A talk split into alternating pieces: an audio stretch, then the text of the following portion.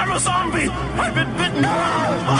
You're listening to the Survival Podcast for zombie nerds everywhere.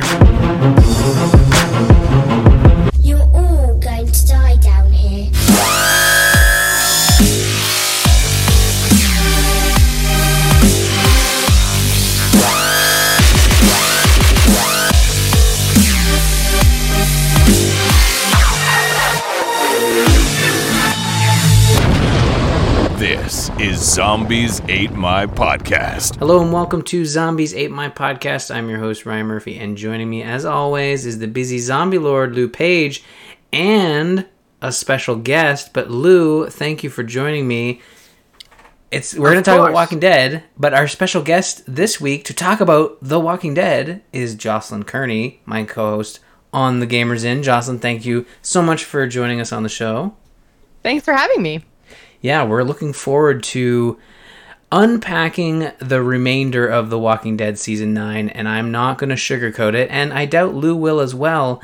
Never. We we we have disagreed for the last couple months on this show, so we figured, hey, we'll just uh, wait until it's all done, and then we'll talk about it all, and we won't, and Lou won't go on a, a on a diatribe about how he got these scars, you know. So, so Yeah. yeah. So without further delay, uh, let's get into this. Uh, Jocelyn, I want to start with you because obviously being the guest and the fact that you stepped away from Walking Dead at a very pivotal moment where a lot of people stepped away, and that was with the huge cliffhanger with Negan appearing, and then uh, of course Negan taking out Glenn and Abraham. That was that was a bit too much for you, and and you stepped away from the show. What brought you back to The Walking Dead after that moment? Well, basically, what happened was I stepped away from Walking Dead at that point in time because I found that that whole first episode back, so the season premiere where Glenn and Abraham died, was like, first of all, just the Glenn death was over the top, excuse me, over the top gory to the point that the image of it stuck in my head and like I close my eyes and see it. Mm-hmm. And I I have no problem with gore normally. So for something like that to just stick in my head, I was like, you know what? I don't need to be exposed to stuff like that if this is the direction that they're taking it is just like total shock value. I don't I don't need that. like it's just this is supposed to be fun and entertaining and if You're not supposed to traumatize your audience. Yes, it was. That's a really good word for. I did. It was a traumatizing image, and I was just like, you know what? I don't really need this. And then I also felt like, with Abraham dying first, and everyone knowing that Glenn was the one that was supposed to die at that point in the comics, but with there being so many departures from the comics, it's like you had a minute of thinking that maybe he's safe, but then they kill him in such a brutal fashion. I was just like.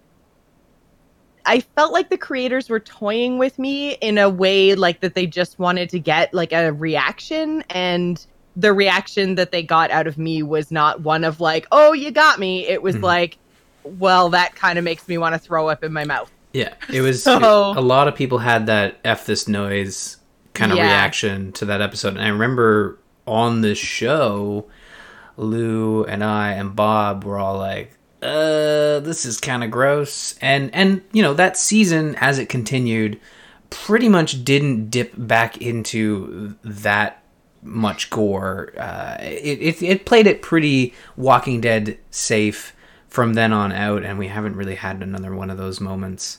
The No, there head. hasn't there hasn't been another one of those moments, but I think the the more important part of the question isn't necessarily why I left, but why I came back. And for me, it was uh, mostly interest in hearing that Rick was leaving, Mhm. uh, as well as just the availability of the episodes. Because the other thing that really got me with the later seasons of Walking Dead, so I guess it would have been kind of like end of six into seven, I think, because the beginning of seven is when Negan shows up, right? Or am I one season ahead of there? No, I think that's right.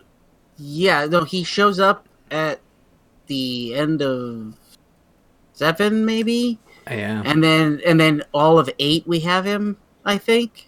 Well, Or no, he shows up at the No, end there of was- six. Yeah, end end six, of six into six- seven. Yeah, because I was gonna say I I definitely like binge watched seasons seven and eight leading into season nine. So season nine was the only season that I watched week to week. Mhm. Everything else I watched, um, I binged it, and I think that had a big that really helped as well because I felt like, especially when when they brought Negan in, as much as a lot of Walking Dead episodes have been, um, there have been suspenseful and there were some cliffhangers. Season seven specifically to me felt like if I hadn't been a- if I had been watching that week to week, if I had somehow made it through that super gory premiere and I'd been watching week to week, I don't think I would have made it much further because it just seemed like they were trying to stress me out, trying to make me anxious, and trying to like lead me on to these cliffhangers with every single episode. And I was just like, this is why I left, is because it wasn't so much a continuation of a story, because obviously all of the seasons have had overarching like storylines Mhm. but it just felt like they were like dangling the next episode right in front of me in not in a way that was like titillating like i couldn't wait to see it it was like oh my god what's gonna happen next like Mhm. oh and so i think that being able to like not have that week in between episodes and just be like resolve the things that i needed resolution on in my own time really made it possible for me to get through season seven specifically um, I felt like season eight was better and got better, and then season nine I thought was really good. So like it, but just that oh, that season seven was was rough to get through. Yeah. Even being able to binge back to back. Yeah, I think uh, Lou. You know, before we jump into season nine, just correct me if I'm wrong, but I, I believe season seven would have been the first time we stopped going week to week on the show Yes. with Walking Dead. Yes, it's also when it became the weekly episode of Lou telling you why the show sucks. Well, yeah, and before, before that, it was the weekly show of of Lou predicting and writing for AMC. We we have a Lou has a very uh, unstable relationship with AMC, but and it and it differs every six months because we you know we obviously talk about a lot of Walking Dead content, and uh, now with two shows and they're them announcing a third one, we, this show will never ever stop. Uh, no, because of AMC. Unfor- There's uh, been a third unfortunately and Walking unfortunately. Dead show announced. Yeah, Yes. I don't know if we talked about it on this show, but um, it's basically set around two female protagonists that are surviving in the post-apocalypse, and I think it's like someplace else. someplace else further on in the apocalypse. I believe was the set. It was a unique setting, in that it wasn't the beginning, but more so like the time frame we're in now, like the further on. And it's it's centered around these two female protagonists, and That's all they've told us. and they're younger. Oh, Oh, it's it's the first gener the new the new generation of kids that have grown up with the apocalypse and and were born in the apocalypse, and that's what they're looking at. So it's kind of a That's- teenage drama thing. I think they're looking at. I was gonna say, yeah, the the whole teenage thing kind of could potentially be a problem because we saw Yeah. some of that in season nine, right? And which that was is probably some of the least least, yeah, least Yeah. compelling content I think from season nine was the teenage stuff. you could think Riverdale, but in the zombie apocalypse, maybe maybe that's what they're going for. Yeah, and again, like Riverdale is another one of those Pretty Little Liar type shows where Yeah. it's just like, ugh, there's just it's like there's drama for the sake of drama, and it's not interesting because they're still so young, and it just it's like, really, these are your problems. This is what you're worried about. for. Well, yeah, more of that, I guess, in the near future. Yeah, I, I I have things to say about Henry. Well, we're, we're, we're going to talk about Henry. So let's let, let's not delay any further. Let's talk about season nine. I've I've kind of split it into three major arcs, so we don't you know go episode by episode, twenty minute block by twenty minute block. So season nine breaks up into three main categories. Obviously, the first one being the end of Rick Grimes, and we talked about Rick Grimes and him being sent off from the show on uh, you know c- countless times, countless episodes on on Zombies Ate My podcast. But obviously, Jocelyn, you haven't had a chance to share your opinion on this major character. You know, final episodes. What's going to happen? Is he going to die? Is he going to be sent away? A movie deal. Blah blah blah. So, what were what were your interact like your interactions with this character? You watched episode or season nine week by week.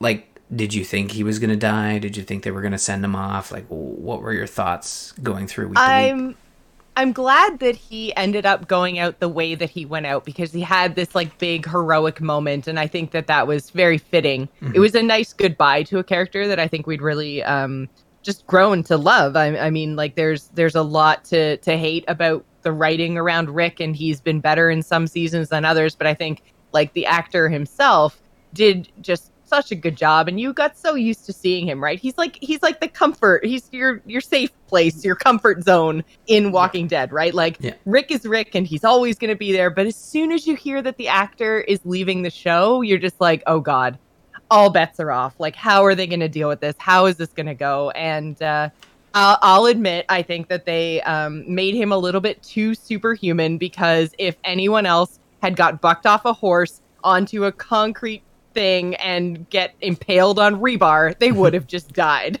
But for some reason, Rick was able to pull himself off and get back up on the horse and continue leading the horde. So I feel like it was they went a little too far with the superhuman Rick and with the um like, oh, is he gonna die? Oh no, he's okay. Oh, he's gonna die. Oh no, he's okay. Like they I- went, I- they did that a little too much with him. I think I everyone like- knew he was leaving. I feel that's the thing that AMC does too much is we they know that we all know things beforehand because things get leaked.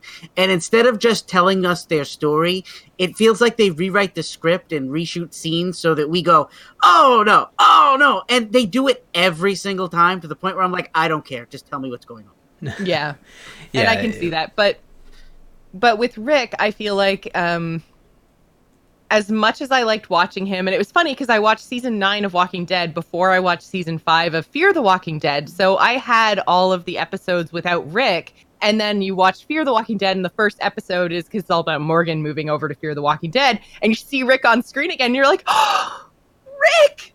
Oh, I miss him. but it's really funny because I don't actually miss him in The Walking Dead at all. Like, I feel like his departure actually opened up just creative space for a lot of the other characters. So, Daryl in particular, I felt like um, Daryl and Rick and their like not necessarily their their characters, but just like the actors and the writing. It's almost like they split like the main guy role and both of them were so popular it was just like amc didn't really know how to balance the dialogue and the roles between those two uh, actors and those two characters because daryl was like totally out of nowhere created for the tv show became an instant fan favorite like i, I feel like daryl was a little bit of a surprise for amc Mhm. in terms of like his popularity and and how amazing the actor does playing daryl so I, I think that they just didn't really know how to handle that and the and the longer the walking dead went on the more uh skilled daryl became the more of a leader he became and they were just like ooh like we have so much story but we really only need one character to tell it so do we give it to daryl? Do we give it to rick? Like let's just sideline daryl for a bit. And uh, I feel like with the straight up departure of Rick, it's allowed Daryl to really come into his own, and he's getting a lot of really good writing now. I was really happy with Daryl in the second half of season nine. Yeah, it's. I mean, this is something that Bob would certainly remind us of is that with Rick leaving, uh, and Bob having read a lot of the comics, Bob would say, "Well, you know, Rick leaving a lot. This isn't my Bob impression. with Rick leaving, you know, you have a lot of these comic roles that are then you know sprinkled off into other people. So you see a lot of Rick's scenes with Michonne. You see a lot of Rick's scenes with uh, Daryl and Carol and so on and so forth. So I think it allowed them to kind of not necessarily change the events that happen when they adapt it, but more change the people involved in those events. And, and you've seen that chain reaction even just with the 12 episodes after, you know, uh, Rick is gone. And, you know, Lou, that that takes us over to the time jump. We get the time jump. We see Judith Grimes. We see the new uh, the new group, uh, Magna's new group, which is essentially just a a random ragtag of good people. We find out, and we're introduced to this very closed world and more mystery and just more decay in the world. And we get the story of the scars. We get we basically at the end of the first episode after Rick is gone Michonne has this like weird X on her back, and they just constantly keep hinting at that this. there's something bad thing. happened. And I kept saying they keep hinting at this, but it's never going to live up to expectations. And for me, it didn't. Yeah. Um, uh, I felt like they had the chance to do something different with the show. Mm-hmm. Uh, the show always leaves you with a dour note or a sour taste in your mouth. They our heroes are never happy for very long. And so when we they send Rick off, you're hoping that yay, we got five years in the future, and it's going to be five happy years. And it's like, no, happiness didn't last long at all. It lasted six months, and you're like, really, really that you couldn't let us me as a viewer have any kind of hope. So for the last five years, there's been nothing but but hostilities and borderline fighting and people not wanting to socialize because of an event. And of course, they wait halfway through the season to tell us what the event was. And I personally felt the event was kind of lame and a letdown. Hmm. Yeah, uh, we haven't had a chance to talk about that event, and that's it's Yeah. yeah. you know kind of what we're alluding to here in that um, with with the A terrible, horrible person named Jocelyn. what? Yeah, Oh right, right, uh, right. Is that the character that I didn't That's even make? character's Oh, I'm so the- sorry. Yeah. Yeah, Uh, I, I, I actually only just watched all these episodes over the last couple of days, and I knew you were going to be on the show, and I'm like, oh, this is going to be great. I didn't even make that connection. I was like, I was two weeks behind on watching Walking Dead, and um, I think either Garrett or Dills said to me like, "Oh man, did you see the episode on Sunday? There's a character named Jocelyn." I'm like, "No, there's never characters named Jocelyn. This is amazing. I'm gonna. Oh no, no, no."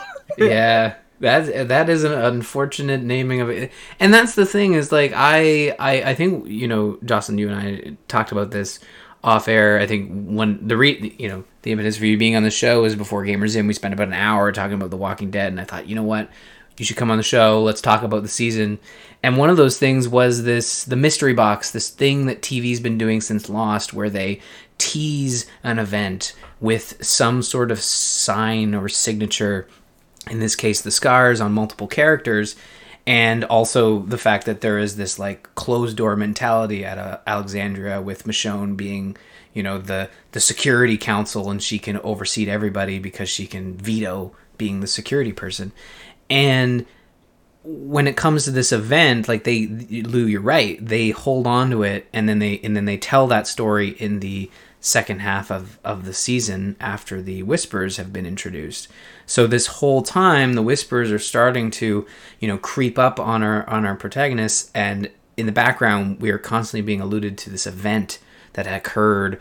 And we finally get that episode that talks about that event and it starts off with what i thought was the episode starts off with what i thought was a very touching moment that i would have loved to see earlier in the season which was the story of michonne and daryl searching for rick's body and michonne right. being pregnant with rj at probably like three or three, three to six months right and that was a scene that I was like, "Ah, man, Rick, that's right, he's dead." You know, because the time jump kind of puts him very much so in the background. It's been long enough where they still, you know, think about him, but they're not actively mourning every second of every scene, right? So I really dug Which the I think of that I think that was a really good choice to be honest. Was like let's just push the show however far we think it needs to be. That like his presence is still there because the kids are there, but not to the point where like we just have to be sad for the rest of the season. Mhm. It's like it kind of gave everybody else some space to just like move past it instead of feeling like we were dwelling on the fact that Andrew Lincoln just left, right? right. Yeah. Yeah. And I mean, Lou, I know you're going to remind us they gave us plenty of other reasons to be sad, but uh, this episode with the scars, like, it wasn't like, what were your theories before they unveiled what had happened? Because, like, I know a lot of people were thinking, oh, their kidneys got stolen. And I'm like, I think we underestimate the capabilities of the kidney stealing medical business. community yeah, Yeah. and it's like it's a, you're right like it just it seems like any kind of organ harvesting was a little bit of a stretch um personally for me the reason i found the story of the scars to be so disappointing was because it had nothing to do with maggie Mhm. i was kind of waiting for this big maggie michonne fallout episode to and i knew that maggie wasn't coming back but I was like, there's got to be some way for them to tell us this story that isn't just, you know, like Michonne made a choice and walled off Alexandria from the outside world, and that pissed Maggie off. Like, I thought there was going to be more to it than that.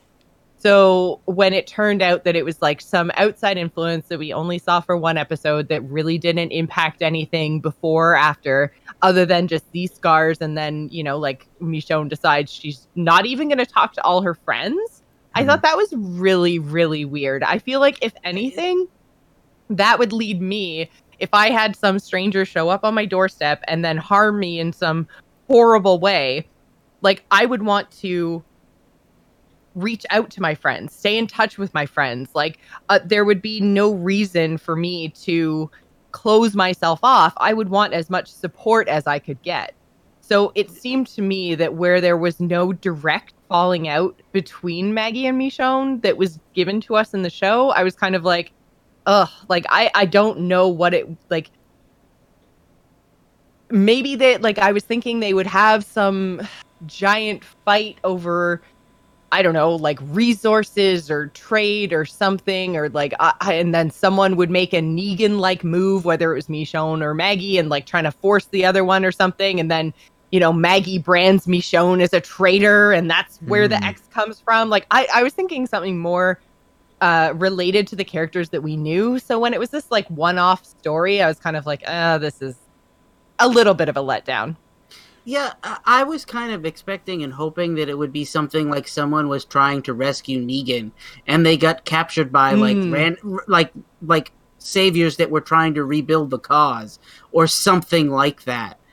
And or even like what they ended up showing with like Maggie going there and trying to kill him and you know maybe that could have been the in between story where like we don't Right. actually see Maggie going there but we just say like no Maggie tried to kill Negan and there was a big knife fight and that's how Michonne got cut or something. Like maybe there was no significance to the X pattern. It was just they were fighting. She got cut a couple times. Like you know that also could have been a thing but then yeah it wasn't. So it was a branding thing which was weird. It- and again like I- you're, you're right there was more than one person with the scars. Yeah. and i think that that also was like maybe if they just left it to Michonne they would have had more wiggle room.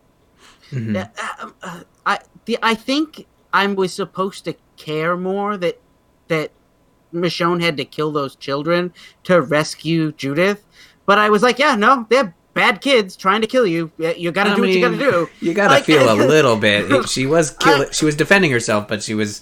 These kids were brainwashed. Like kids are very susceptible to, like an adult educating them on on how to survive. I, I suppose.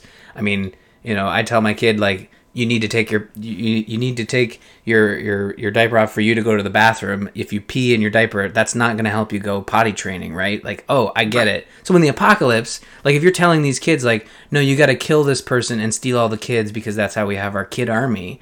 Like uh, Michonne was defending herself, but you got to understand like, yeah, she probably feels pretty conflicted about defending herself. I, I, I get the way she feels conflicted, but I think I, as a viewer, was supposed to feel conflicted. Where I was like, no, let's get this over with.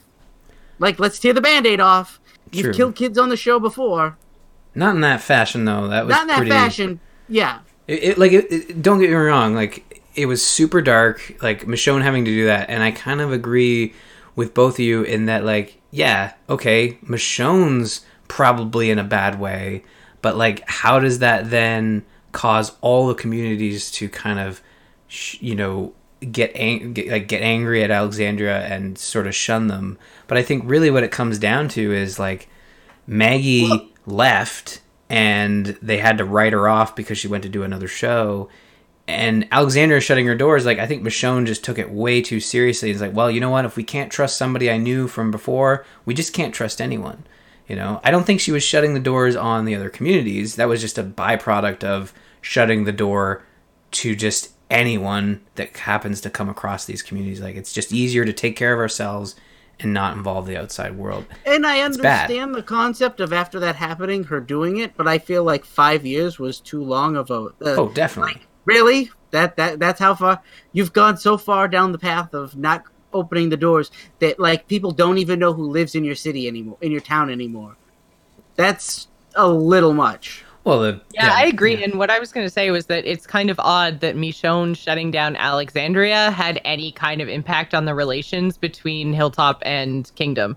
Like, Right. why was Kingdom totally cut off? And that was the other thing about this story that I found um, just lackluster is that it didn't explain th- how the Kingdom got so isolated. Mhm. Right. Yeah, and I mean it could be geography as well. Like I'm trying to picture in my head what the map looks like, and I think Alexandria is south of uh, Hilltop, and Hilltop and Alexandria are fairly close, but the kingdom I think Is is farther away. is farther west, is farther east of Alexandria. But to get from Alexandria, or sorry, to get to the kingdom from the hilltop, there there was that bridge. But again, I don't know that. I don't. I don't know if there's been a map that's been put out, and that's just in my mind of it's like, the internet. I'm sure there's a map somewhere that explains how far apart these things yeah, didn't you but- used to be a GIS gamer of some kind? Something like that. Yeah. I'm sure there's a map, and I'm sure we could look at it and be like, oh, okay, that makes sense. But at the end of the day, the show needs to educate us on that. Not we shouldn't have to look at it. This isn't Game of Thrones. Even Game of Thrones shows us the map every single Every, episode. yep, exactly. I just came to that conclusion of like, wait a minute, Game of Thrones literally shows us a map. So maybe The Walking Dead needs to have a map at the start of every episode. I mean, now that mm-hmm. you have all these communities, you're not just worried about, yeah, we're in the prison and Yeah. Woodbury is somewhere nearby. Now you're like, Alexandria, O- Oceanside. This is something we haven't even talked about. Like Oceanside just happens to be an like a, just a bystander community. Like they just show up when it's necessary. We were Yeah, thinking there was a huge mystery that they were just defunct, but no, they're they're fine. They're just you yeah, know. they don't even expect. Oh yeah, they're gone. But oh yeah, they're here. Yeah. And I mean, I don't. Maybe they killed all the necessary characters, so they didn't. I mean, there was that moment pre Rick's death where Oceanside was heavily involved with the culling of of some saviors, and maybe that set them so far back that they just they're such a small community. But I, I think it just comes right down to like they wanted to focus on these three, and Oceanside is just that. Well, we have this community, we have to involve them. We can't just wipe them off the map. But Yeah, it very much felt like uh, when we need the numbers, when we need to fight, then we call Oceanside.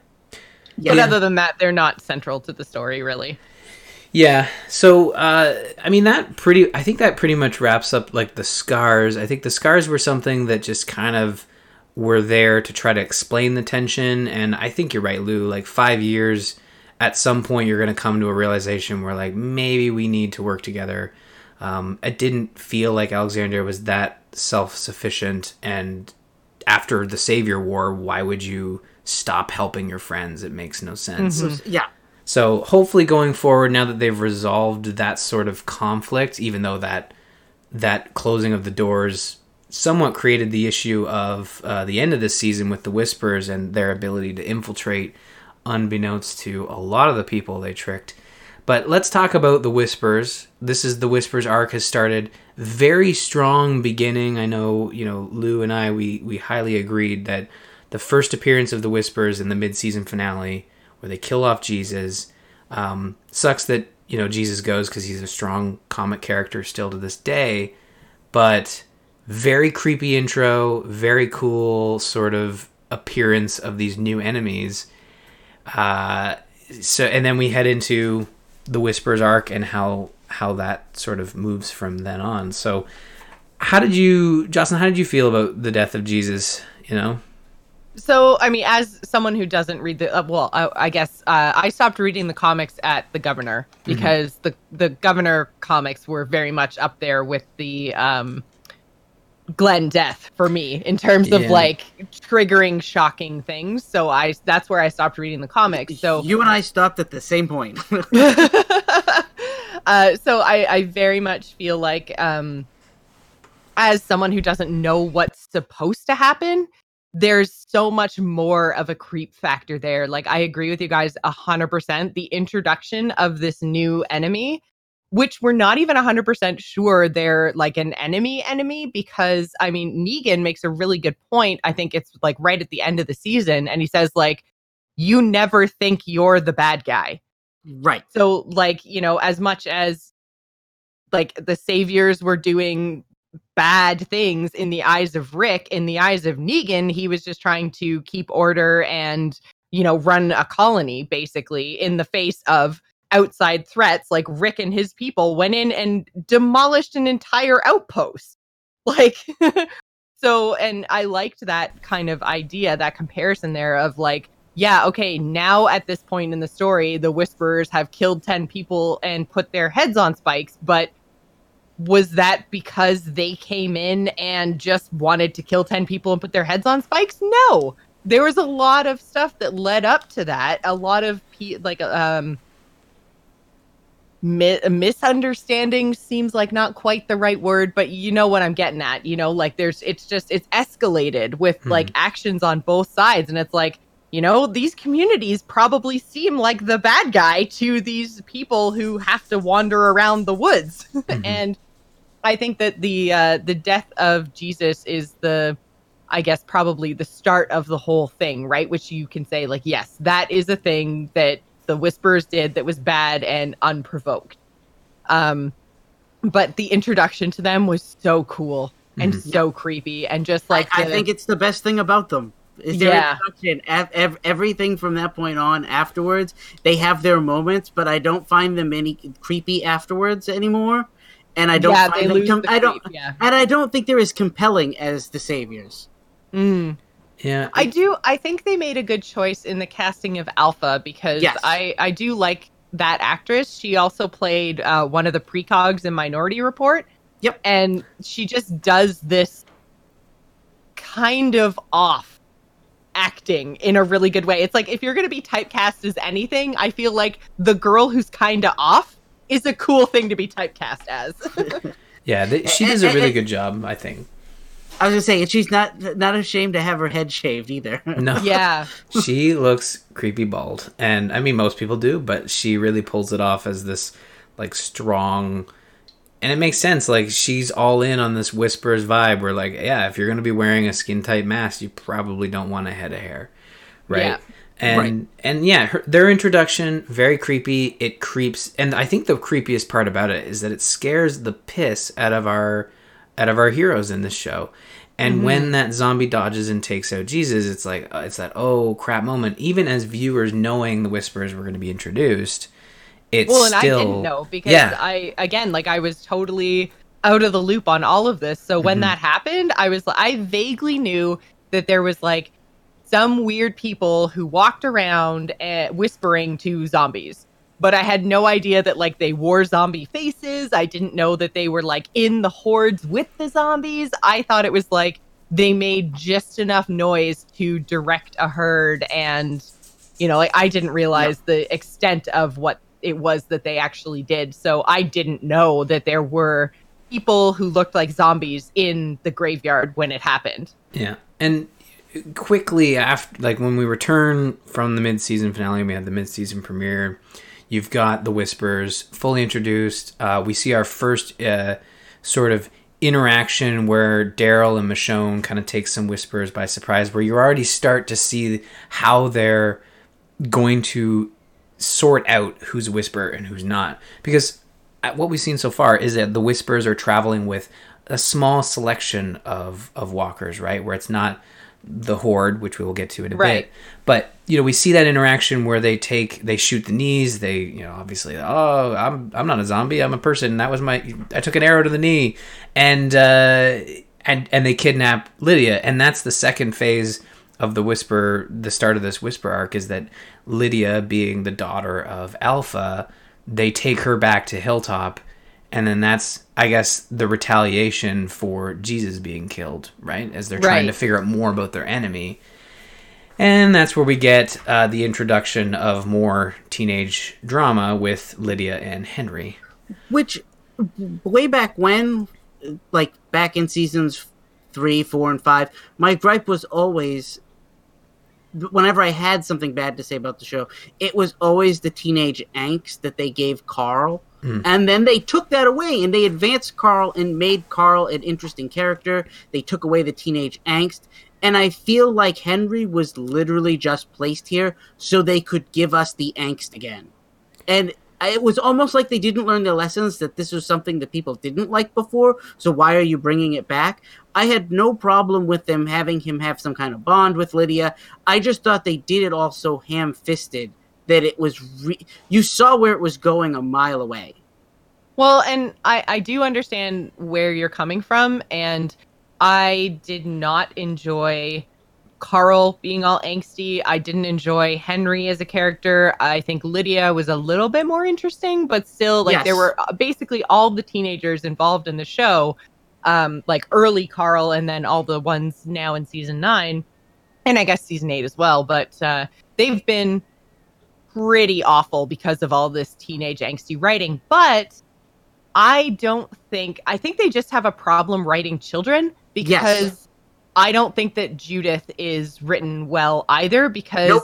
they basically took took a kid and then made her like wise way beyond her years and they skipped all the teenage angsty stuff which i kind of i, I appreciate because i don't want to watch that part but at the same time it's like okay you can give them a little bit of leeway because she's a child growing up in the apocalypse. She's going to have to learn things that normal kids don't learn.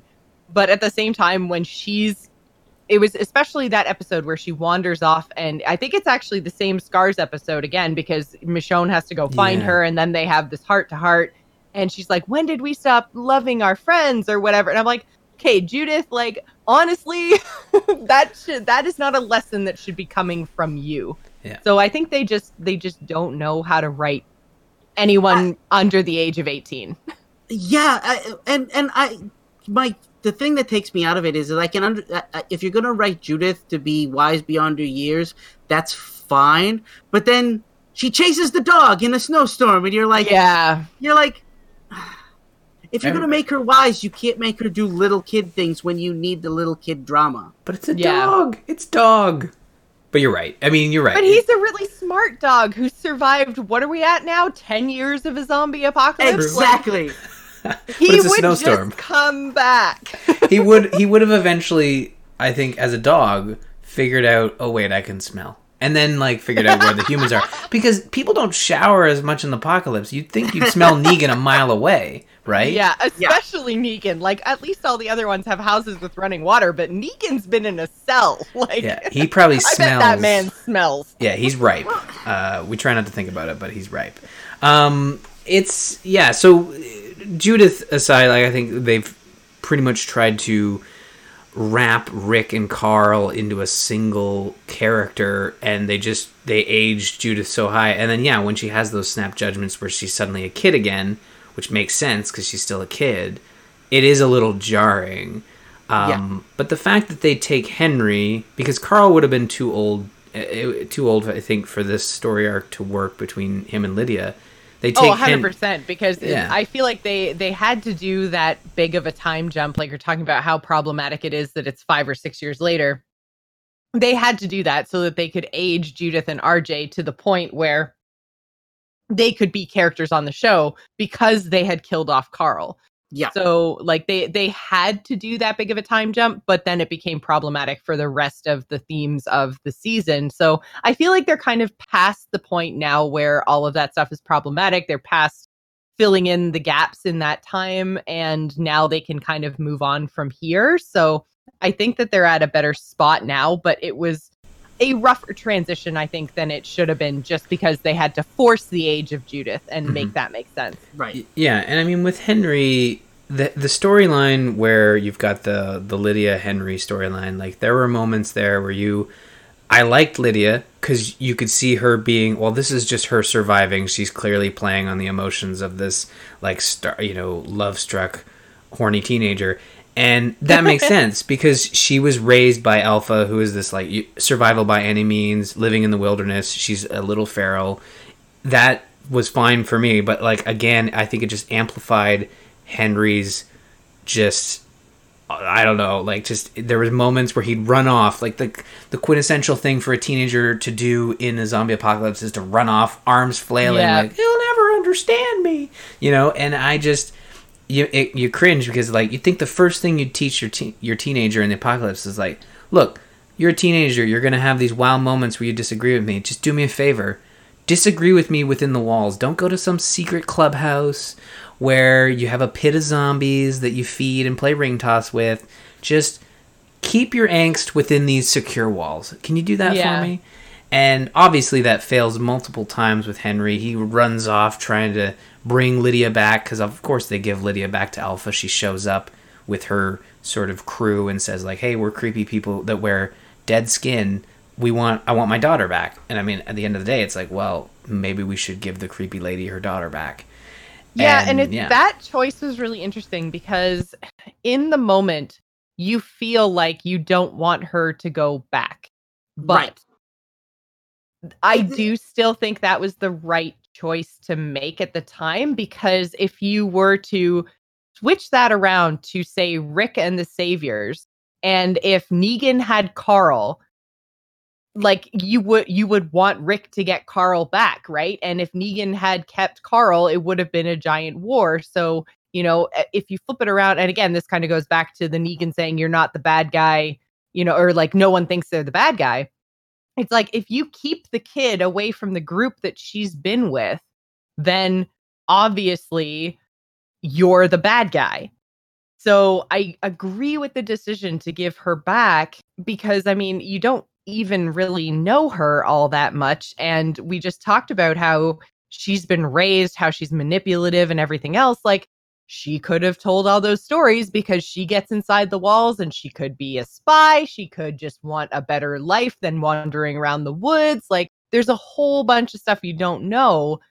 I think giving her back to Alpha was the correct and good air quotes deci- decision at the time.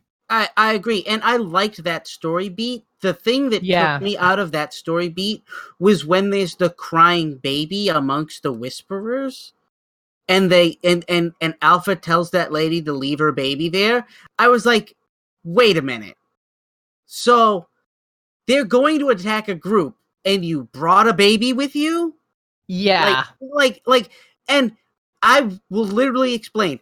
I was watching the episode. I got up to get a soda, and I'm just listening.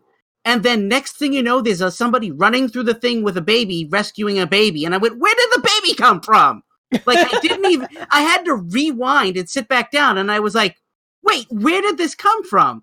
And I had to rewatch Who it like brings twice. a baby? Uh, yeah, I was like, and so the implication is is that the group is so small they have to take everything with them. Hmm.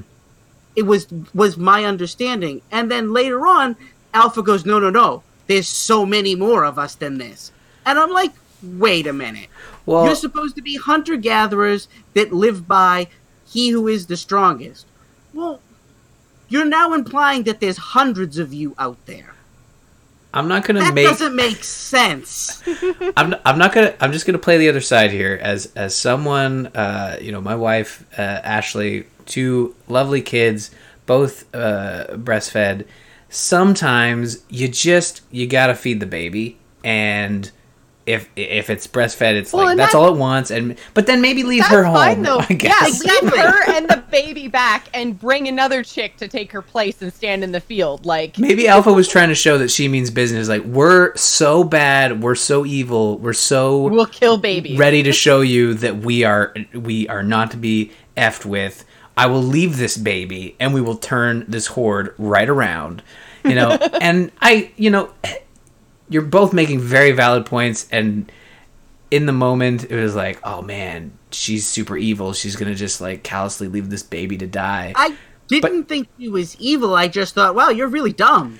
well, like, yeah, you're poking holes in it, and, and honestly, like you're all making valid points, and I'm like, you know what? That was really stupid. She probably should have left the baby with at her camp because an episode later or two, we we see that they have a camp, they have a mm-hmm. community, and you easily just probably could could have let. But but maybe I don't know. Can you leave the baby with somebody else in like a feral world? Would they have like? They'll leave the lady behind with the baby. Take True. somebody else. Yeah, yeah, I guess. And that's normal animal behavior is to I don't know, protect the mother and her children and and don't send the mother and children out on hunting and or high stakes negotiation exchanges. I don't know. Exactly. Yeah. Well, Okay, the other you're thing right. Is too like I, I totally understand if she was trying to project, like you said, Ryan, that they were a small group, that they literally had to pick up and move everybody because they only had a few of them. So if that's the ruse she was trying to play at, she should have let it go on longer. And so for her in that same like, oh, look at us, we're so small, we even have to bring the woman and the baby to then in that same exchange say, "Oh, but look, there's so many of us, like there's hundreds of us or whatever." It's just like, well, okay, so do you want us to think there's not a lot of you or that there are a lot of you because you're sending mixed messages and it just gets messy. Right. Yeah, yeah. It, it you're right. You're right.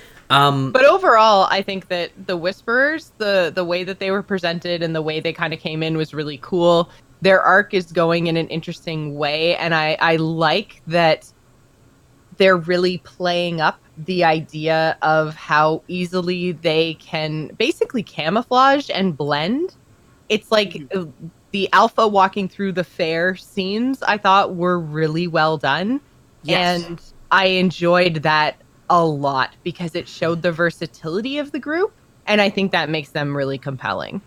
Yeah, I think I think they're definitely intimidating. I think that they that they can definitely show uh, be a threat.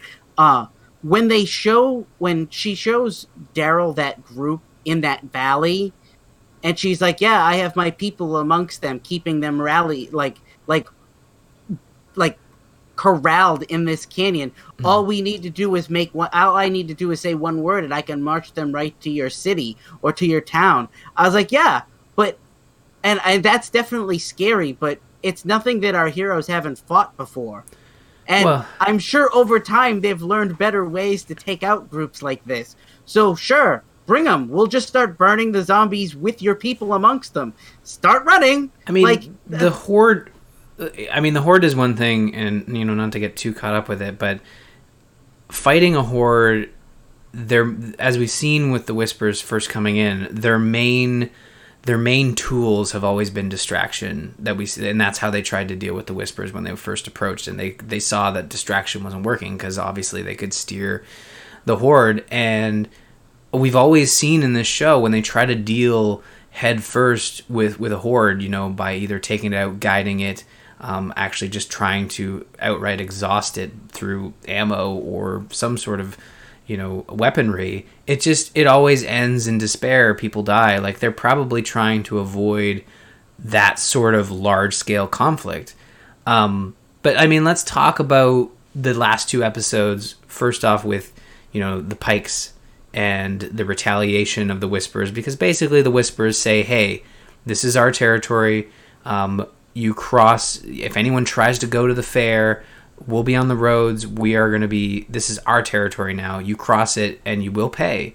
and obviously the fair goes on at the kingdom people cross it they have the highwaymen to kind of you know roam the roam the roads and that leads us into this moment where you, you talk about the fair scene where alpha's in is at the fair and interacting with ezekiel and Oh, I thought he was so dead, and I read afterwards that he did die in the comics. But Mm-hmm. like the whole, time, I love Ezekiel. I think his character is really interesting. I think he does a great job acting as the king. But I think some of the, like the the scenes that he has where he like drops that persona, it just shows his range as an actor. And I just I love every scene I see him in. I just think he does such a great job. he's my favorite character in the show and every time i see him talk i just go yeah you were also on teen titans hi cyborg teen titans Yeah, that is not a not a piece of trivia that I knew, but he's the voice, I of, just- voice of cyber cyborg he's the voice of cyborg in teen titans Ah,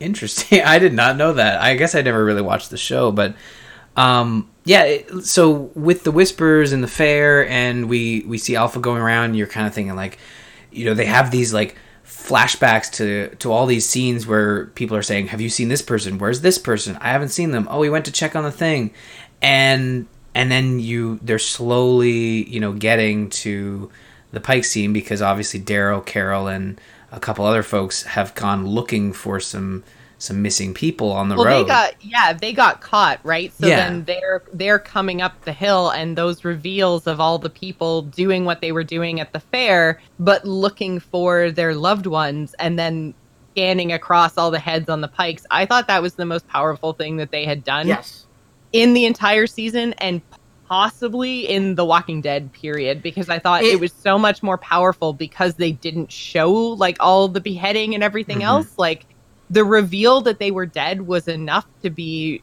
shocking and emotional without having to show all of that gore, basically. Yeah, Right. Not And that, 10, also- not that 10 heads on spikes wasn't gory, but No.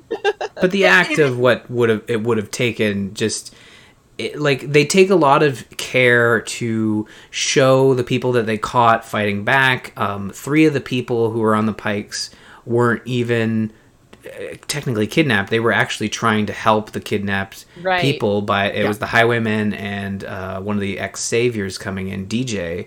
And you get to see this moment where they fight back, where you know Siddiq is telling the story of them fighting back, and they don't. You're right. They don't show any of the gore. They don't. They don't even show the kidnappings. They just like they kind of teleport, you know, from the fair Which- to this location. But it was well I done. thought that was I thought that was so much more powerful the fact that they didn't show people getting taken because then it was like with every single reveal of who it was going to be I still wasn't 100% sure because again I didn't know exactly what was happening but like I had seen the comparisons ahead of time that the episode was going to be like the red wedding so I was expecting everyone in the theater to die. Hmm.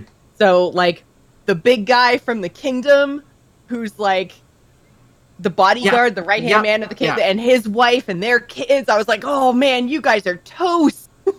and they were sitting right front row too, and I was like, no.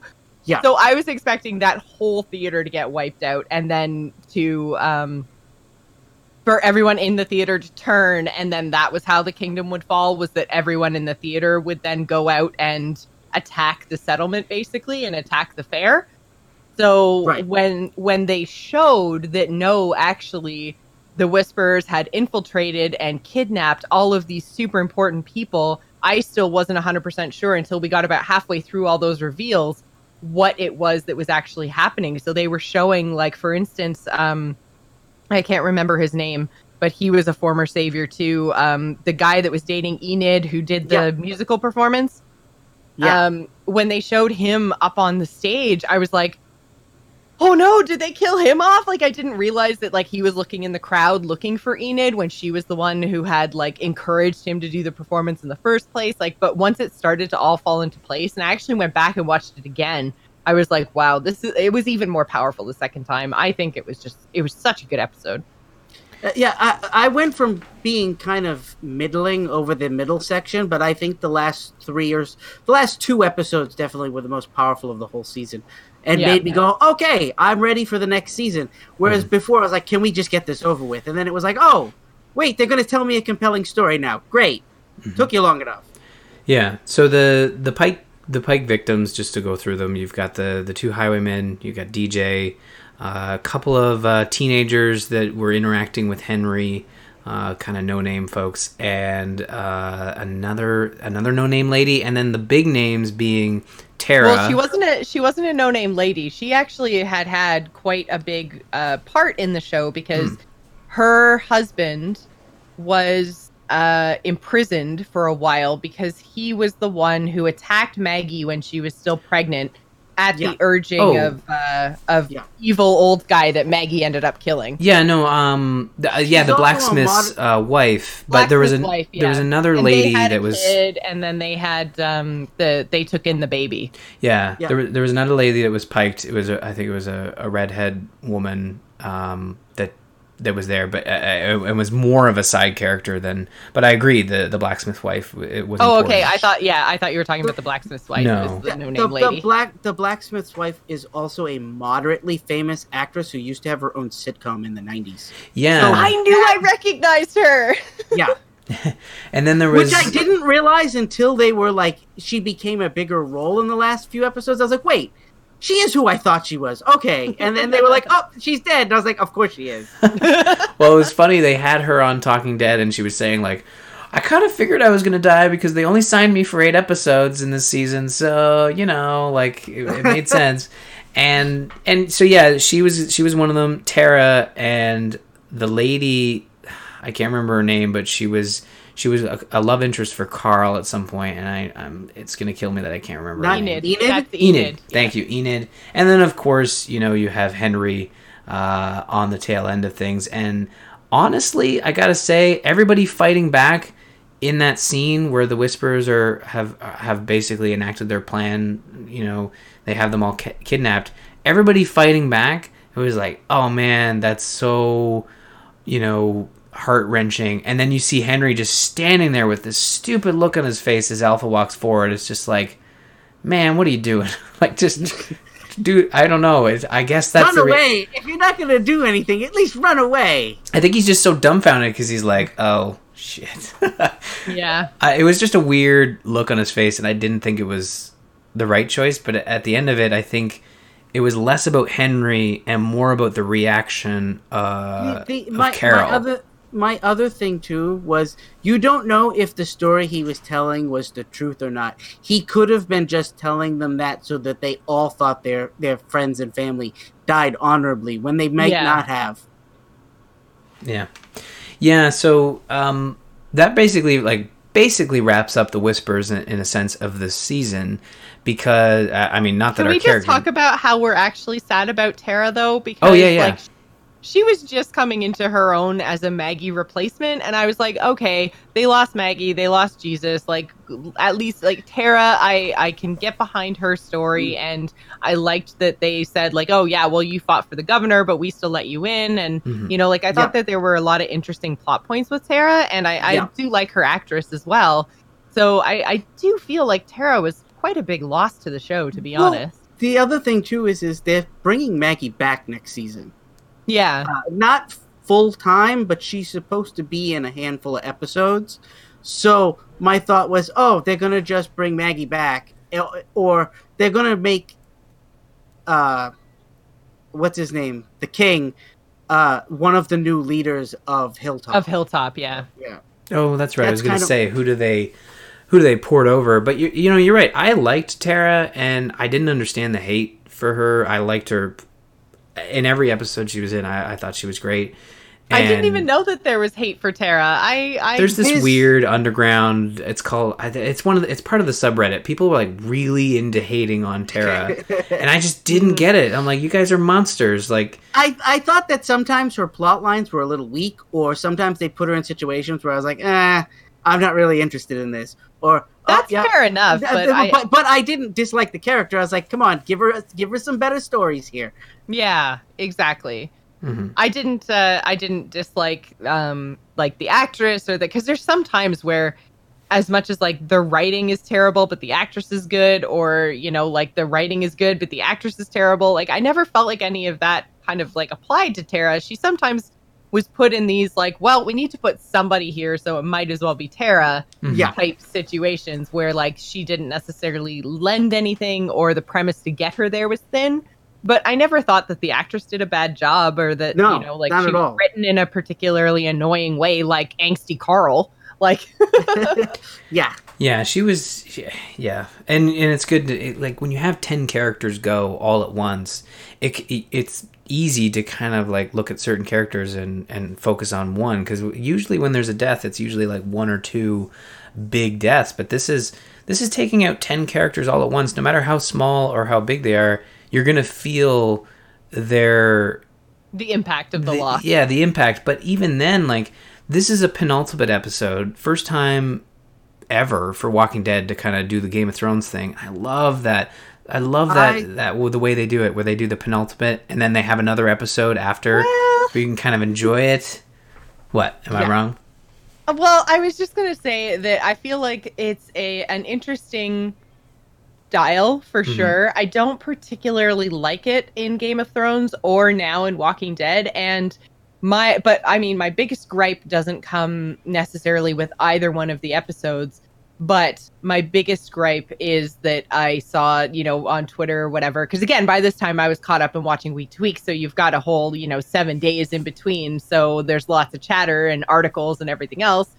So I did see, I think it might have been uh, Daryl, uh, might have been uh, Ezekiel too. I can't remember which actor it was, or might have even been one of the creators. Doesn't really matter. Anyways, there was an article where they said, like, oh, expect more big deaths, or like, expect more, the snow is coming. Like, it's going to be a big episode. And then so when it, it not that it wasn't a big episode, it was still an interesting episode and it was a well done episode. It was just kind of like my expectations were a little bit higher for things to actually still happen. And then when it was like, oh no, the whispers are in a place where there isn't even snow. And oh, by the way, like nobody Yeah. died. I was like, wait, what?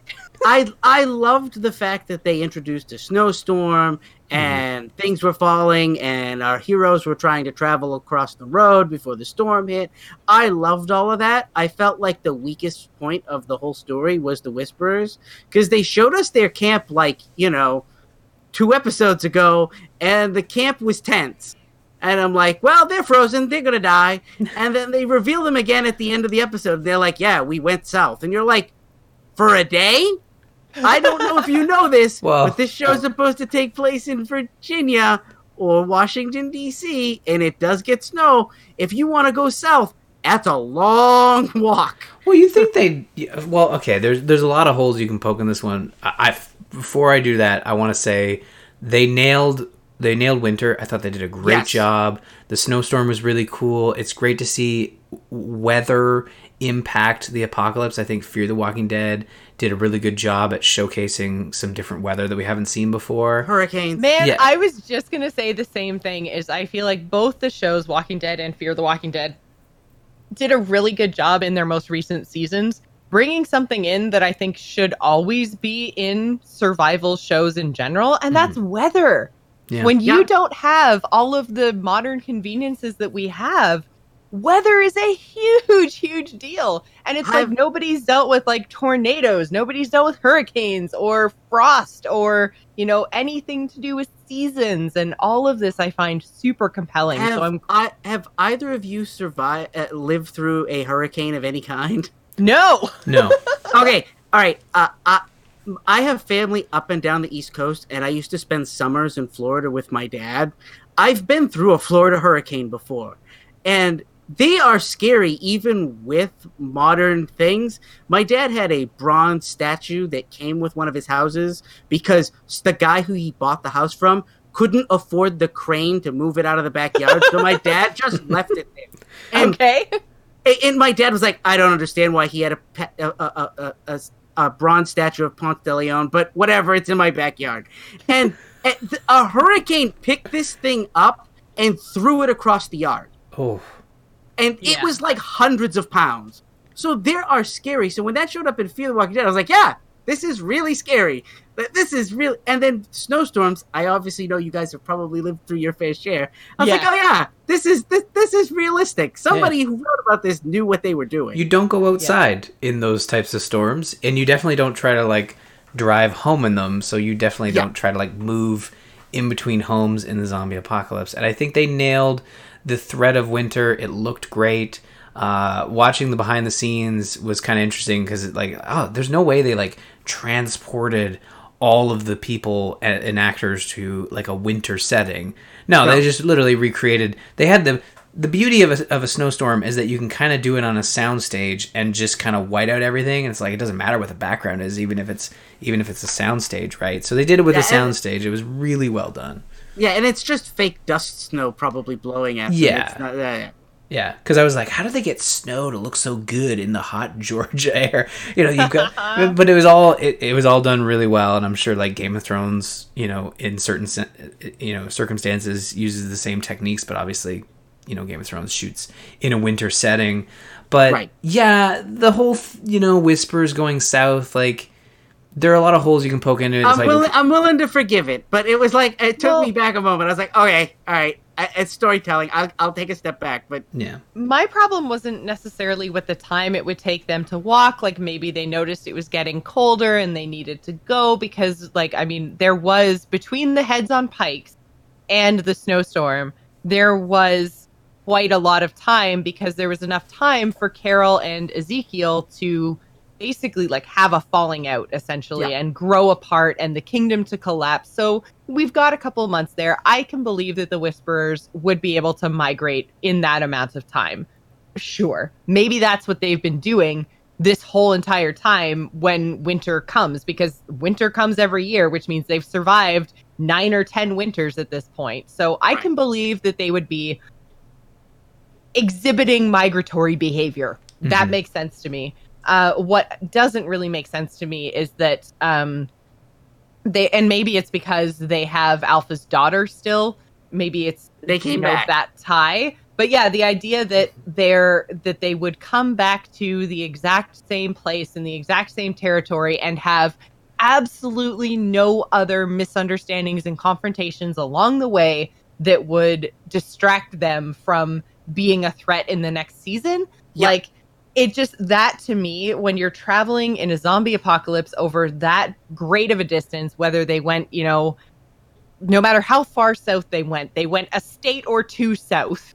like Yeah. that should be enough that there should be enough then between them and Alexandria that they just aren't a threat to Alexandria anymore because they've got bigger problems. Mm-hmm. Given the way that we've seen Fear of the Walking Dead play out, given the way that we've seen just The Walking Dead play out, anytime anyone moves, even two towns away, there's another group that poses a problem. Yep. So a vast migration of the Whisperers, like there, wherever there is, and then back again, is what I find really hard to believe. yeah. Yeah, and maybe maybe they're maybe you're right. Maybe it is the Lydia connection that she, you know, Alpha feels slighted. She's got to show her strength. Like if she if she runs from, you know, the communities, how does that bode for for her Alpha status? Like maybe that's the question there. But Which I find kind of funny because I mean they say like, oh, if you fall behind, you get left behind, and that's their mentality. So to me, if that's what they've been living by for the last however many years, and she goes back for her daughter again, to me that looks even weaker True. than you know. I'm- I don't know. I'm just trying I'm- to logic it, but you're right. Like it's it's tough, you know. I'm having trouble beyond like Alpha just, you know, losing her status and, you know, not caring and just wanting to get her daughter back, which again doesn't fit with the character that they've shown of how she believes, you know, in strength and weakness and, you know, no ties and all the rest of it and just pack mentality and alpha beta, all this kind of stuff. It seems really weird. And maybe it just is a whole lot harder when it actually involves your daughter and then you want to bend the rules. But she's like abusive and fanatical. So Yeah. it, it just it's so it's so weird to me. Like to me, I would say like she would be I would expect her to just walk away. Mhm. But you know, that doesn't really fit a, a big bad narrative, right? Yeah. So Right. Uh, That's fine. it's- It's you yeah. know the, the, the, we're- they're going to be our big bad for, for next season, and we're going to see things. My thing was is they show the walk from wherever the transporting the people from Kingdom to Hilltop and Alexandria, and Lydia is walking amongst them, and I love the scene with her and Carol, where Carol kind of takes her by the hand and is like, "Don't do it. It's not worth it. Come on, the others are waiting for us." Whereas Carol old Carol could have would have just probably killed the girl and been like, "Yep, you know, waste of time." The, it, it's almost like she's going to become Carol's replacement for Henry and her own daughter. Is that she Yeah. might take Lydia, and I think that that's an interesting story to tell. But as soon as Enid's uh, boyfriend saw her and started making accusations and blaming her for everything that had happened, when it's really not the girl's fault that her mother's No. crazy. You know what I mm-hmm. mean? And I think a majority of our characters view that way. They may not like her or distrust her, but I don't think any of them blame her for anything. But when you see him blame her, I said, I'm already calling it. Next season, he's going to try and rally a bunch of people. He's going to want to string her up when things hit the fan, and someone's going to have to kill him, and then they're going to end up having to somehow hide his death because they don't want people to turn against Lydia. That that's going to be a plot point next season. I mean, Alden's ex savior, right? So it'd be it'd be really, I I think it would be bad writing for him to like slip into the the behavior he left behind. the blame the outsider. Yeah, yeah. I, I mean, I think I think Alden's just hurting, and he he blaming the only whisperer they have in their group that that he can point a finger at, and um, yeah, it sucks what happens, but I mean, we'll see what happens next season. Um, the last thing to touch on is basically they do another time jump. Winter they survive once again, uh, and obviously we're skipping over a lot of points. A big season, but at the very end, we see that the communities have reconnected. they're talking over the radio. Judith and Ezekiel are talking. Ezekiel is now probably, like you said, a leader uh, of the hilltop. And he leaves the radio room, and then we hear a mysterious voice come over the radio saying, like, "Oh, can you hear me now?" It's the Virgin guy, right? And um, so yeah, who who do we think that is? It it's not a very discernible voice. You you can't pinpoint and say, "Oh man, it's Rick or Maggie or whatever." So clearly, it it's definitely this- sounded like a female voice to me. it did sound yeah i agree it did sound female uh i i don't know whether it's a character we've known before or whether it's a brand new character but yeah like this this kind of hints at maybe another like a further community that may be introduced uh Yeah, I mean, it could be one of a few things, right? It could be a new community that's being introduced. And again, not a comic book reader. Maybe what I'm saying here is total craziness, but uh, it could be a new community that we're going to find. It could be uh, Jadis because we are post time jump, right? So we know that she's she went away with Rick wherever Rick went, but there's nothing to say she doesn't survive whatever happens in the movies, and she she could conceivably come back to the TV show, I would think. Um, or we've got, and like Lou was saying, we are, do we know for sure, or are we just pretty sure that Maggie, because the last uh, news I saw was that Maggie would always be open to coming back to The Walking Dead. I didn't know Uh, she'd actually been like signed they've, again. They've they've made arrangements for her to appear in episodes next season, multiple episodes, but she's not in every episode for the whole season. Right. So I mean it could all that could be Maggie because the the theory was that, you know, Maggie or I guess uh, Jesus did confirm that where Maggie has gone is with the the woman that gave them the plans to like build the windmills and all that kind of stuff. yeah georgie Georgie, yeah. So that's where Maggie has gone. So this could conceivably be Maggie radioing them from the caravan she's been a part of and coming back. I mean, there's a couple different possibilities Uh, here, uh, but yeah, there, there's several possibilities, and there was an uh, Angela Kang, who's the producer or showrunner. She was asked if they know who that is on the other end, or if that's supposed to. We were supposed to recognize the voice, and she said that they intentionally garbled the voice. Uh, they have some theories and plans that they're going to institute for the next season, but that but that we were not specifically supposed to be able to identify the voice on the other end. Just Ah, that okay. it's somebody just that it's somebody asking for help. right. yeah Well, I think it's a it's an interesting place to leave the season, and uh, I did like that they were like the last episode was basically Ezekiel like narrating and telling Judith the story. Like I thought I thought that was all very interesting and well done. So I think that season nine for me, I very much enjoyed it. I liked watching it week to week. I thought there were some weaker points, but some very, very strong points. And I think that the departure of Andrew Lincoln as Rick was probably the best thing to happen to the show in a really long time. I'm also super stoked for Negan to not be in prison anymore because I love Jeffrey Dean Morgan so much. I think everybody does.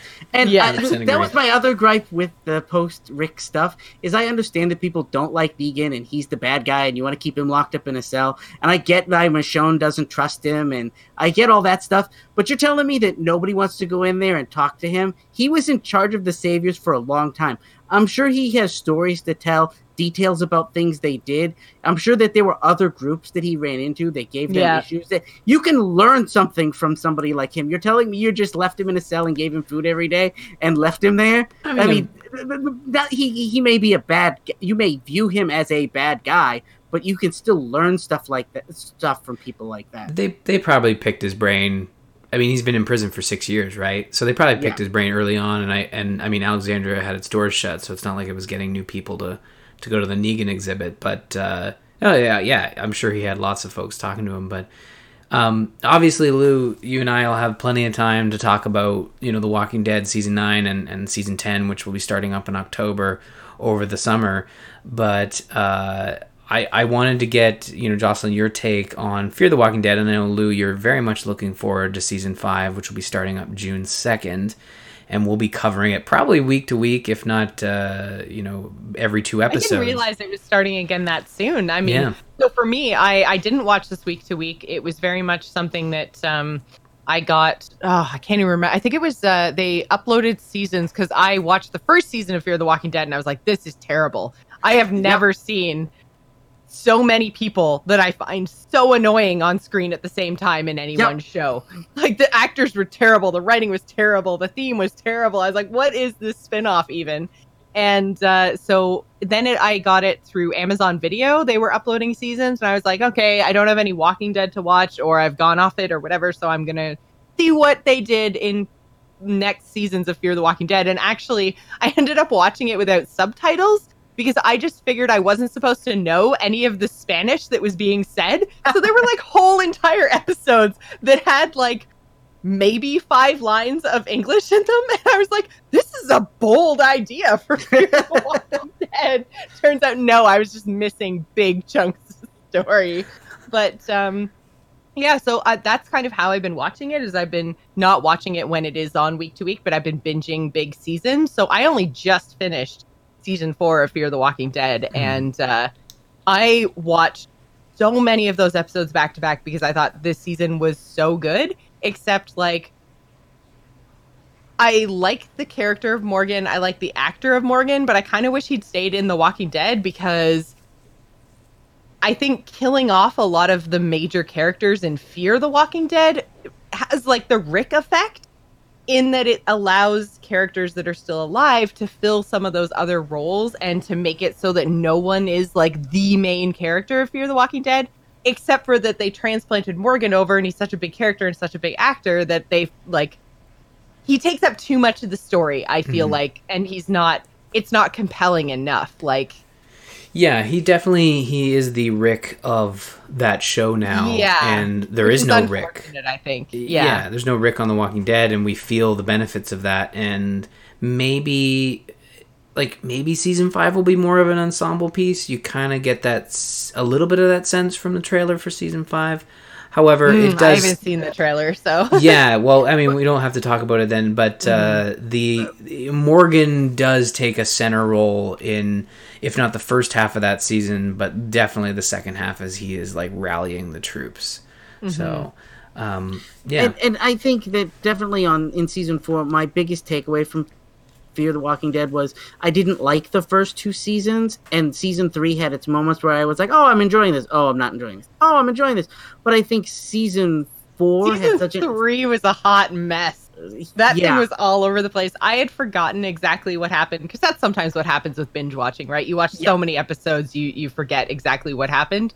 So I watched so many episodes in a row of that season, but I was just like, when I went back and read a syno- synopsis, it was like they were here, then they were there, and then they were here and there and there, and then they did this, and then they were over here, and then this happened, and then oh, do you remember this? And I was like, what the hell? I- it was like one episode had a different bad guy in a different location every time. It was it was a hot Yeah. mess of a season. Well, it's it's interesting because what they've done with you know seasons one through three is like every season felt like oh we got to fix this and they try something new, and the start of season three was interesting in that it introduced this conflict between you know this racist tension between you know white ranchers and you know uh, First Nations people in uh, in America or Texas, I think like it was the southern part of of, uh, of the states, and then season two yeah, was was dealing Texas with like because they got captured coming back over the border from Mexico, right? yeah, So and season two tried to play with the Mexico America border type stuff, which I thought you know had interesting ties, but they never went, they never really leaned into it as much as you'd hope. And season three was the same thing. Uh, it kind of just ended with like, yeah, the white guys were super racist, and and uh, it just kind of it kind of kept going from there, and it was really bad. So we took care of it, right? Um, But season four was kind of to put that all aside. It took very great care to remove the characters that were extra baggage from the first three seasons, and I think that they they they I- kept the right people around. Yeah. I loved I loved our villain for the second half of season.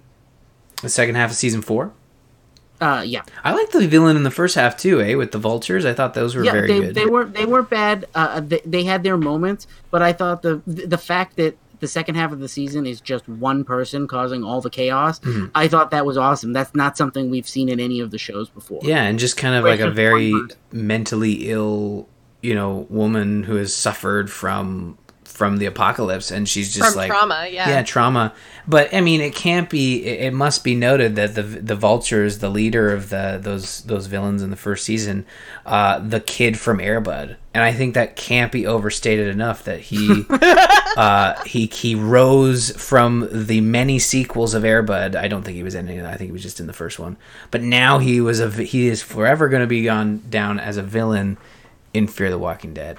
I will always remember him from Air Bud, but uh, that might just be me. Well, that's why I think that's so interesting that you keep calling them the villain because they didn't really come across until the end. Till the end, yeah. when when his brother went a little bit nuts and was like, "Okay, well, if they're not going to fall naturally, I'm going to force it."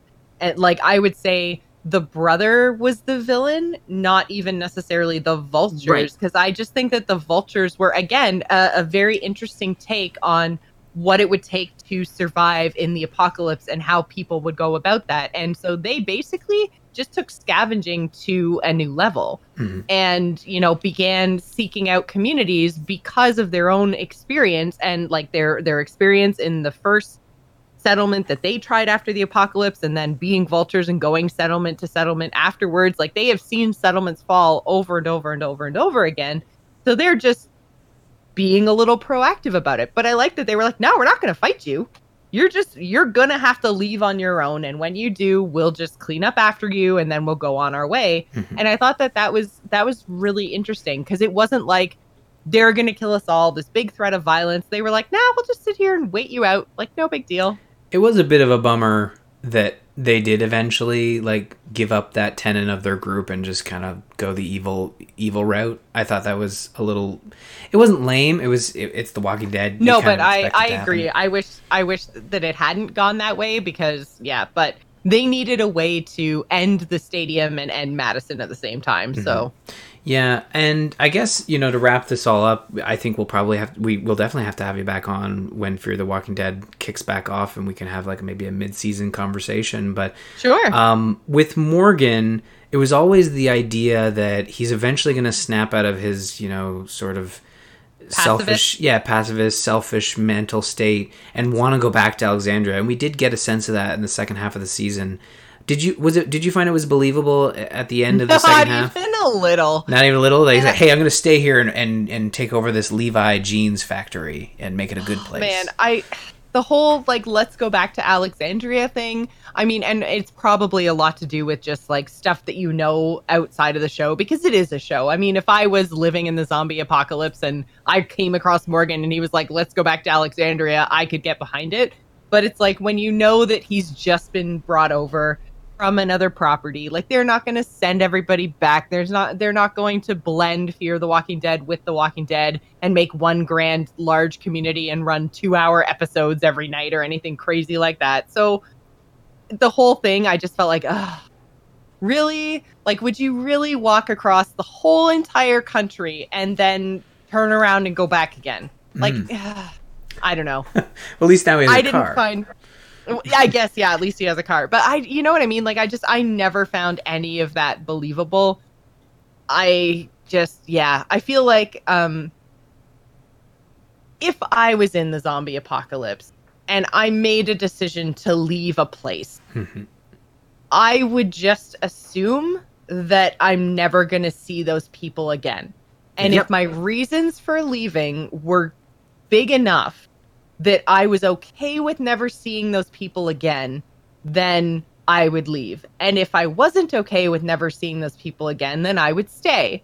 So since he made the decision to leave, I mean, those people are, for all intents and purposes, dead to him. Whether they actually are still alive or whether they've died, it doesn't matter. They are dead to him. There's no mo- like no mode of transportation, no means of communication across that vast of a distance in any kind of reliable fashion. So if I made the decision to leave, I think it's really, really dumb that he hmm. would then be like, "Oh no, actually, I'm gonna go back." I was like, "Ugh, lame." Which I think his like insistence on going back to Alexandria was what made me dislike the. It's like that it, they kept going back to the idea of the Walking Dead and Fear the Walking Dead. That's what made me not like Morgan's character in the second because it was definitely the second half of the season where Morgan really started to wear on me. Mm-hmm. I, I always just viewed him wanting to go back as more like I need to rescue these people. Now that I've found some good people that I can bring them back to my friends was the kind of way I viewed it. But I But- feel like but- why not just try to find somewhere safe that you can settle like close to where you are now? Like why bother And I, taking and them I all think the way back? and that's kind of what they do at the end of the season. And I was like, okay, good. This is where they need needs to be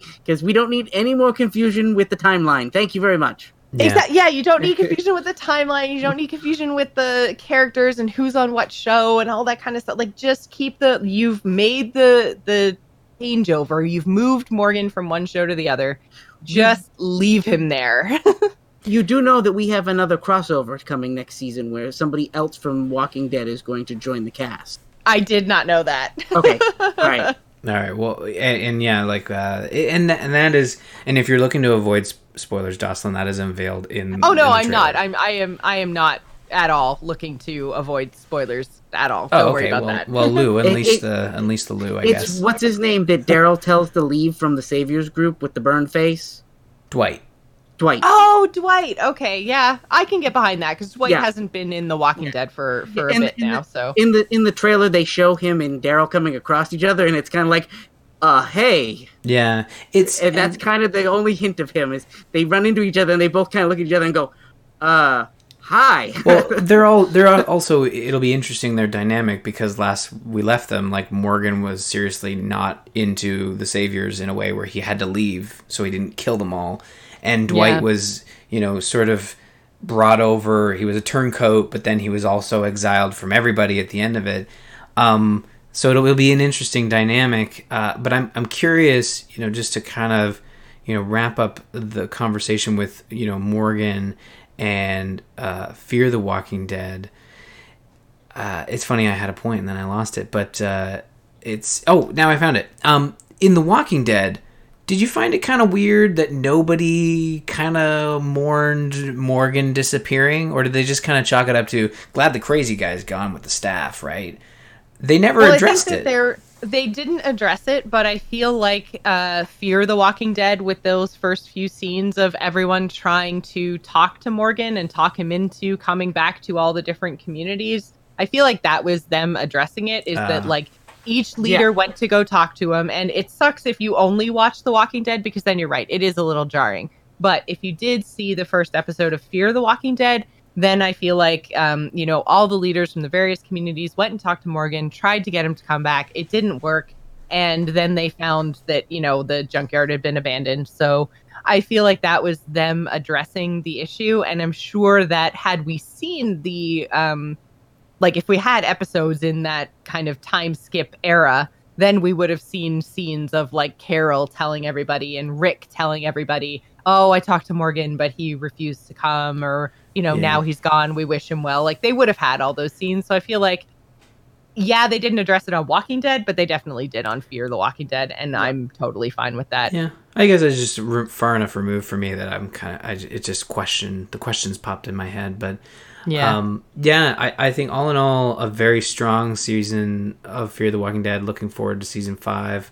We'll I loved a lot of the characters that they added to the show. I Mhm. really liked Jenna Elfman. I thought she was interesting and compelling. And oh my god, my favorite character on any of the shows of ever is John. He is just I Yep. love I love that there is someone that even in the face of the apocalypse is still just a straight up good person. And yes, he hasn't had to make a lot of the choices that some of the other people did because he had already isolated himself from people prior to the apocalypse. But I still feel like, you know, it's just it's just nice to have a straight up good person in Yeah. an apocalypse survival show. Yeah, it, Morgan was the kind of the guy, kind of like making the moral choices and be like, no, we need to do the good things. We need to do the good things. And then he runs into John Dorie, and John Dorie's like, no, no, no. You're still kind of gray. We need to do more good things. And you're like, Yeah. okay, this is nice. This is very different from regular Walking Dead. There's way less drama and more them trying to save people. I like this. Yeah, and the thing is, it, it also is nicer for the viewer because it's like you really feel like you can root for someone in the show. Because that was always my problem with Fear the Walking Dead is like I didn't care if any of them died because they were all kind of crappy people. Yeah. Now I feel like I can really get behind John and I can really get behind even Morgan to to to some extent because they're trying to do the right thing and by trying to be good and trying to do the right thing they're probably putting themselves in much much more danger mm-hmm. but they're doing it for the good of not just their community not just their friends but the good of what they hope to be a society in the future and i think that's a that's a much more uplifting message and a much more interesting story than just every time we find people we gotta kill each other because if we Yep. don't kill them they'll kill us like that's Yep. that's old like i like the idea of okay we're gonna find people and they might try to kill us but let's try it's like the extension of what madison was trying to do at the stadium right Yep. People might try to kill us, but how about instead of us just trying to kill them back, what if we tried talking to them instead? Like, Right. is there anything salvageable here of like mankind, or are we just all eventually going to die because we just kill each other? Yeah. Yeah, and there's uh I think season 5 at least the beginning of it will revolve around the fact that they've been helping people for a long time and the, I don't even think they introduce a villain or they kind of hint at some some negativity and some some evil there, but really it's I guess it stems from Morgan trying to help people and you help people until you can't help them no longer, right? And uh it'll be an interesting first season, a couple of returning characters uh, from you know Fear the Walking Dead and The Walking Dead. It's a great trailer. Highly suggest you guys check it out. Uh, and it's returning June second, so we won't have long to wait. Jocelyn will definitely have you back on to discuss Fear the Walking Dead. I think it's going to be a great uh, season. I'm looking forward. I'm know Lou's looking forward to it. Uh, I'm, excited. I, I think we're I'm all never looking to it. excited about Walking Dead. Uh, you, you, you, you get excited. You can get excited with this one. I think it's a good one to get excited about. But uh, before we head on out of here, Jocelyn, why don't you let everybody know where they can find you on the internet? Uh, sure, you can follow me on Twitter and Twitch at Joce Plays. That's J O C E Plays, and you can find links to the shows and show notes for a lot of stuff I do over at TGIstudios.com. Perfect. Thank you. Thank you so much for coming on the show. It's been a blast talking about The Walking Dead. Finally getting through the Whisper arc. Lou, thank you for watching six episodes in a row. you trooper. Because I know I know you've been hurting and you've been sending me messages. I messages. told you I watched those first four, and I sent you a message, and I was like, "Oh, I got two more." I know. I was like, just watch them. Just watch them. Be strong. Be strong. Uh, and I'm glad you did. And if you want to join in the conversation, you can go to our Discord, bit.ly slash Zamp Discord. I want to thank the patrons over at patreon.com slash zombies ate my podcast. You can find more of our lovely episodes over at zombies8mypodcast.com. Send us your thoughts, info at zombies8mypodcast.com if you have any thoughts and feelings on Fear the Walking Dead or The Walking Dead. Pretty much anything zombie related, we'll, we'll read it on the show. You can like us on Facebook, follow us on Twitter. You can find myself at R Murphy on Twitter, Lou at Busy Zombie Lord, Bob at Bobberdef, and again Jocelyn at Joce Plays. And finally, a quick shout out to Joel Duggan for the artwork. Can go to his stuff, joelduggan.com. This has been Zombies Ate My Podcast. And remember, Jocelyn, what should we do? Remember to do what? I always, I should uh, just throw it to you. Go ahead. Shoot him in the brain! Yeah, nailed it. See ya, everybody.